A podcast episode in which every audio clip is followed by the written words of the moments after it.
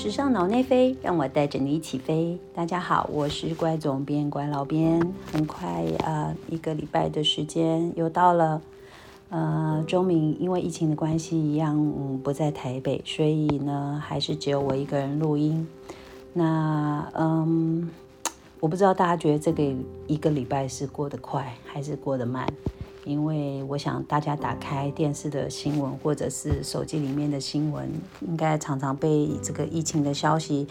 搞得有点心慌哦。不过呢没有关系，我们要正向一些，相信我们一定可以战胜这个疫情的。那在这样的气氛里面呢，坦白说怪总编也没有心情说时尚故事啦。那我觉得现在的这个大家要少出门，好好保护自己，好好保护家人的这样的生活形态呢，不如我们今天就来好好的聊聊生活的这个部分。那我真的感觉现在的生活的节奏好像就是突然被关掉一种很忙碌的干扰哦，逼得我们每一个人都要好好的感受自己和感受周围。那这个是感性的说法，但是坦白讲呢，在 LINE 群组里面呢，我相信大家有很多的 LINE 群组，跟同学啊或跟家人在一起。那我其实已经看到很多妈妈已经崩溃了哈，因为小孩要在家里上课，那小孩呢就没有幼儿园老师可以照顾，所以妈妈一边要 work from home，应付老板的要求，一方面要照顾小孩，真的是很辛苦。那也有单身的朋友说哦，因为那个都不能出去买出去吃，所以呢自己在家里煮，那分量一煮起来就是3天重复要吃一样的菜单，也是逼近崩溃的边缘这样子。那我就开玩笑跟他讲，其实可以打包好，我可以开车专程去拿。那好啊，那其实呢我想在现在这段时间，除非你是真的一个人住，不然突然一下子要跟家人怎么讲，就是从早到晚24小时都在这么怎么讲，大家都要面对面一起生活的情况底下呢，我突然觉得好好说话这件事情是变得非常非常的重要。那说到好好说话这件事情呢，我想我就来念一篇我去年3月份出的这个书里面我写过的一篇文章哈，念给大家听这样子。因为用念的呢心情会比较轻松一点，现在大家需要好好轻松一下。那这篇文章的标题呢叫做好好说话。之前去书店的时候看到蔡康永的说话之道这本书呢占据了畅销排行榜前10名。那我一开始其实很不解，话其实每个人只要开口就可以说，每天都在说，这么熟练的事情怎么还需要有人出书来教？只是之所以如此畅销，肯定是很多人需要吧。我没有看过这本畅销书，因为觉得自己完全没有说话跟表达自己的问题，但是呢最近在家里却深深的感觉到被说话这件事情困扰的状况，特别是我的2个小孩已经到了完全可以用口语表达意见的年纪。某天跟我窝在沙发看卡通的小女儿讲，妈妈，我喜欢灰姑娘，她穿公主的衣服好漂亮。那时候呢，10岁大，坐在旁边大桌子，心情很不爽，写着功课写不完的大女人就讲话了，那有什么漂亮，无聊。爸爸大声地斥责她说，姐姐叫你去房间写，你就硬要坐在这里写，不快点写，还在管妹妹干嘛？姐姐就开始哭了，是妹妹一直吵，不然我本来很快就写完了。然后呢，本来轻轻松松的一个晚间的睡前时光，顿时空气就凝结了。这时候坐在旁边的我其实无语，心里想，姐姐的那句无聊如果只说在心里，接下来的那整段破坏气氛的对话就都不会出现了。那这时候我的心得是，有时候某一些话呢，真的不说比说出来好。又有一天，一个10几年没有见的学妹突然从米兰回来，一群朋友临时起意约了隔天周6中午要吃饭，我实在很想去，因为呢我最后一次见他是当年他穿过米兰罢工的机场，帮着我找回人都已经下了飞机4天却还找不到的行李更别说我当时身上穿着刚下飞机的那套衣服已经赶了10几场，而行李里面呢，有我还要在巴黎时装周待上10天的衣服和用品。那当时跟他说完谢谢的隔天，其实我就上了飞机去了巴黎，所以之后都没有机会再见到他。这些年来一直阴错阳差的，一直没有机会再见面。那由于小孩的关系，我其实很久都没有周末单独去跟朋友聚会了。小孩是超级黏着我，没有带他们我会觉得有罪恶感，但因为实在太想去了，所以就硬着头皮在回家的车上开口对老公说，明天中午呢，我要跟朋友去吃饭，一个很久没见的学妹从米兰回来。我的小女儿一听到先大哭，不要，你不可以去。这时候大女儿听出了我很想去的心情，于是觉得她妹妹实在很自私，就骂她，你很烦欸，妈妈只是去吃个饭，你哭什么哭啦。那其实呢，这段话简直是火上加油。那听到小孩哭，心烦的老公就回话了，可是我明天中午还要去学校接补课的姐姐。我因为太担心他们不答应了，觉得自己果不其然等到的答案是反对的，立刻生气的说，我就知道，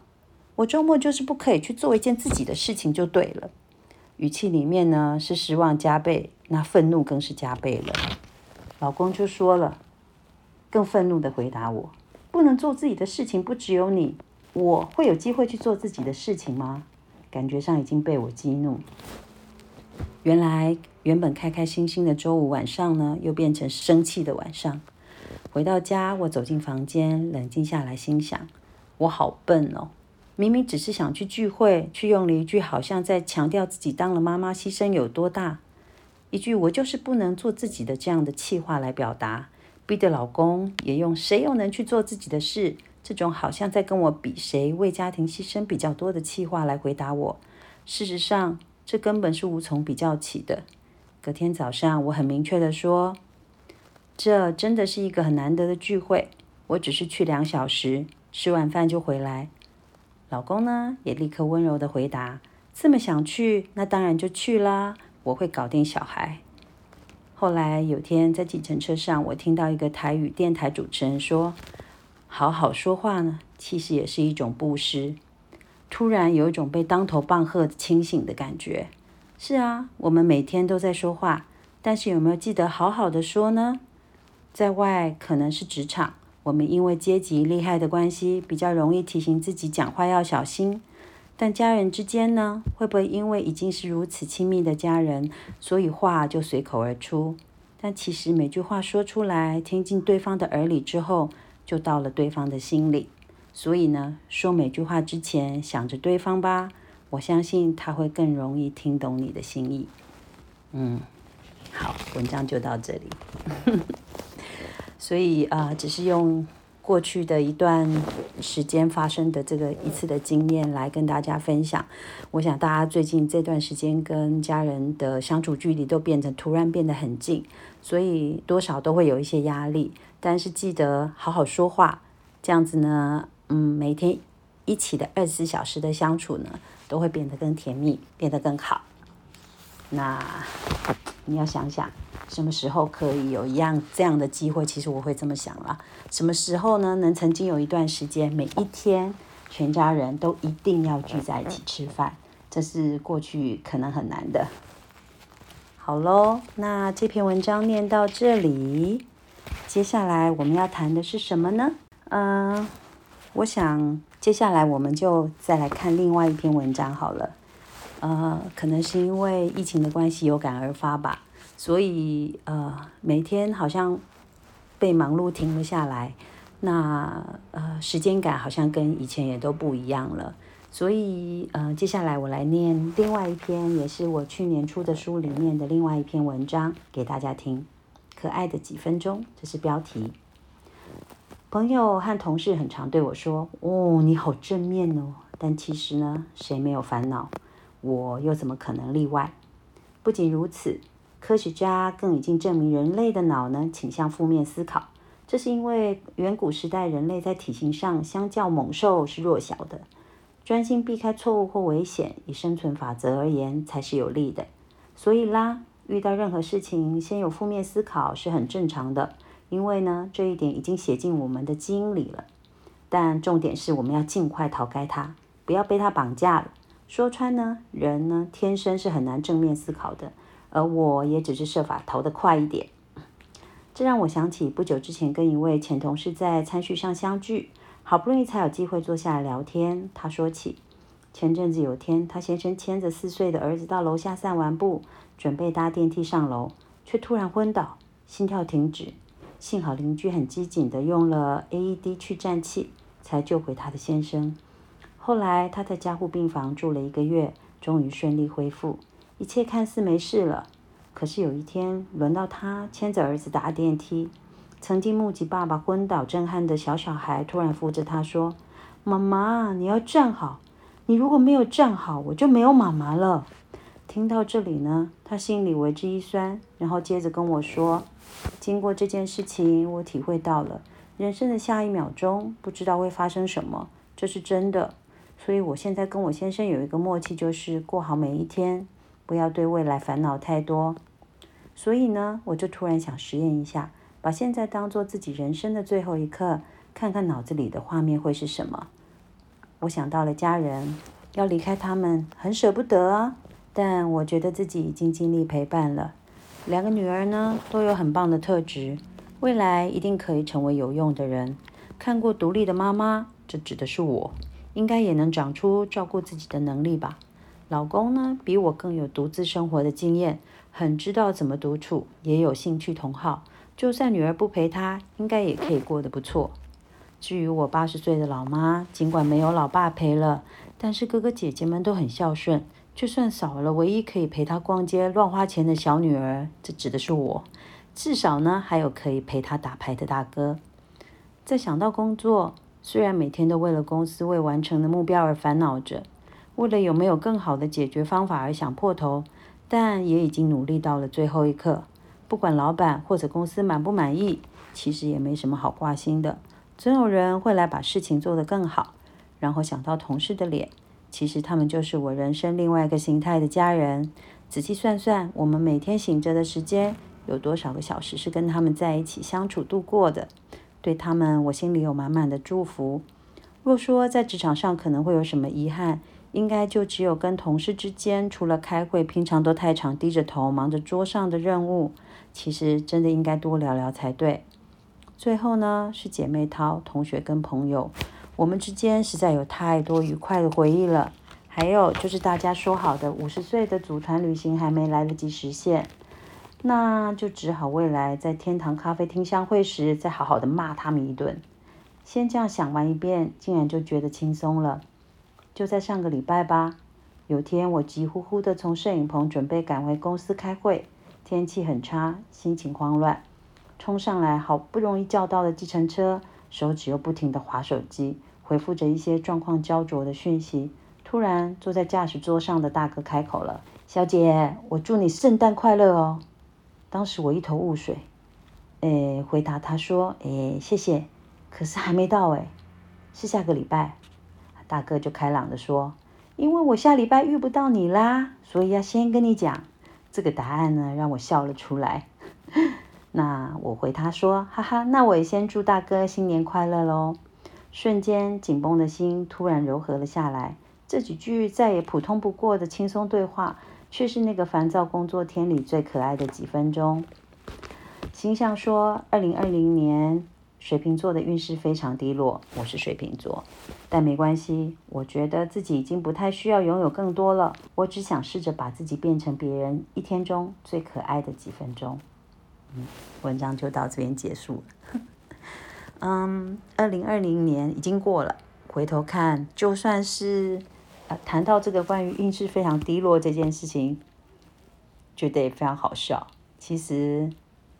哪一天哪一年没有低落，哪一天哪一年又没有开心的事情呢？简单说，任何事都是福祸相依，看我们要往哪一个角度看。坦白讲，2020年当然经历了很多，每一天都跟过去是不一样的，但是觉得自己还是收获很多满满的。好，那最重要这篇文章呢，想要提醒的大家是，当下真的很重要，因为我们都不知道下一分钟真的会发生什么，那我们就好好把握就好了，不要为了还没有发生或任何你觉得可能担心的任何未来发生的事情而去担心，就是把握当下，把当下的每一分钟过好，觉得不遗憾，我觉得就会非常非常的好了。接下来呢，很不好意思，刚一直念自己写过的文章，其实呢我心里有很崇拜的大师那接下来呢，其实想跟大家介绍的是我非常非常喜欢的一位日本女作家，就是吉本芭娜娜。那最近我想很多人对于她最有名的小说《厨房》应该很多人有看过，对她的名字也不陌生。可是其实最近这几年她因为小孩已经长大了，所以就是说她写的一些随手的散文其实也非常非常的好看。那最近我想最新为大家介绍的是他，我不确定是不是他最新的一本著作，但是这本书呢，我觉得跟现在来讲也非常的切题。他这本书的这个书名叫做呢《小幸福宝典》。那这本书其实呢，最主要是他想要记录一些生活中幸福的小时刻。那我很喜欢他的文章，很大的一个原因是因为他的关注的范围和嗜好跟我有点像，他常常谈到吃，常常谈到闲逛，常常谈到邻居，谈到朋友，谈到亲人、孩子、梦想、幸福、当下，这些字呢也都是我很关注的关键字那在这本书里面呢，我觉得有一篇文章我特别喜欢，那也念一小段给大家感受一下。这篇文章的标题叫做《冷热之间》。夏天太热了，如果在移动的过程中，车子里的冷气太强，脚踝就会发冷，感觉有点痛。那和寒冬靠近电热器就会感到背上发热一样，我想是身体的感觉直接连接到儿时的记忆。长大之后，明明已经没有想这么多了，身体却老实记住了。身体仿佛在问：诶，那到哪儿去啦？真的没有办法再体验了吗？似乎隐约还等着那种强烈的刺激。当今时代绝对不能受凉是主流，如果就健康的角度来看，那真是真的。我注重饮食，而且规律运动，也治疗了手脚发冷的毛病。但最严重的时候，冬天还是会把脚伸出被子睡觉，不是因为脚发热，而是脚发冷的毛病严重的人呢，因为太冷都感觉不到，什么都感觉不到，似乎就是为了消除这种违和感才变成这样的。脚太冷，只好动员热水袋或袜子等等的道具，但我记得当时即便如此，脚还是暖不起来。现在呢，血液循环略有改善的我，若是那样做，一定会热得像烫伤一样从被窝爬出来吧。不管年纪多大，还是可以改善的。不过呢，我最近发现，对于户外气温极端的季节，幸福回忆其实相当程度与温差大小有关系。基本上我觉得那应该和我从小就年年去伊豆长时间游泳，游累了上岸躺在滚烫的沙子上呼呼大睡有关。睡到满身大汗就再次下水，然后上岸晒到发干，回到旅馆累歪歪的泡进热温泉，一口气喝光颜色看起来像是有害健康的冰冻咖啡、牛奶或汽水，一头在冷气机正下方倒下，就这么睡着。光是现在都觉得不健康到心惊肉跳的地步，不过心底也有个念头想，偶尔一次应该还好吧。父母老迈多病相继过世的这几年，如果不这样做，好像就提不起精神，整个人懒洋洋的，好像失去那股气势，身体仿佛在说，今年还没有体验什么大事呢。像那样，理智上当然知道不好，却似乎有某种能唤醒本能的喜悦过程。这种情形若换成冬天，大概就像是窝在暖桌看电视，不知不觉睡着，睡得比想象中还要久，还要熟，醒来的时候喉咙干渴，浑身无力，就是那种摇摇晃晃从桌下爬出来喝水，好半天都只能发呆的感觉。没有人会建议睡在暖桌底下，就是因为人人都知道那种浑身无力的滋味。不过呢，当要入睡时的那种诱惑之甜美，就算努力想着不，暖桌对身体不好，还是赶紧起来刷牙上床盖被子睡吧，也绝对做不到的。冷嗖嗖的室内，被子肯定也是冰凉的，所以根本不想去那种地方睡觉。安全舒适的环境增加，也代表这种极端的温差会从世间消失。在我出生的年代，电扇早已非主流，火盆、地炉，还有放在煤油炉上烧水的水壶也都渐渐的消失了。小孩把手伸进电扇的扇叶之间夹伤手，使用煤球导致一氧化碳中毒，被热开水烫伤，伴随着风险的他们所带来的幸福，我的身体已经不熟悉了。空调、地热系统、IH 调理炉，这些东西如今已经变成理所当然。而这一代的人将来对日本到底会怀念什么？他们的身体会对什么感到思念？我一边这么想，一边忍不住的告诫自己，身体偶尔也是要体会一下极度温差，那样可以让我的身体更强壮。最重要的是，那真是令人怀念啊！好，我为什么会很喜欢这篇文章？听起来平铺直述，但是我很喜欢它描述对于那种温度的很强烈的感受，细微的变化。我想在这段我们都待在家里安静的时间呢，其实不妨也可以回到